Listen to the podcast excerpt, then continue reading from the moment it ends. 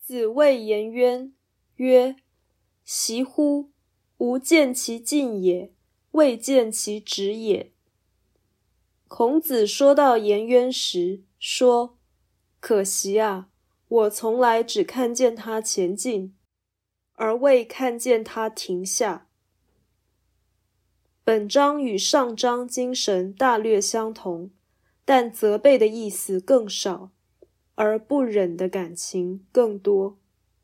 由此可见，孔子对学生的期望其实不高，只要态度认真有恒，就足以使他欣慰。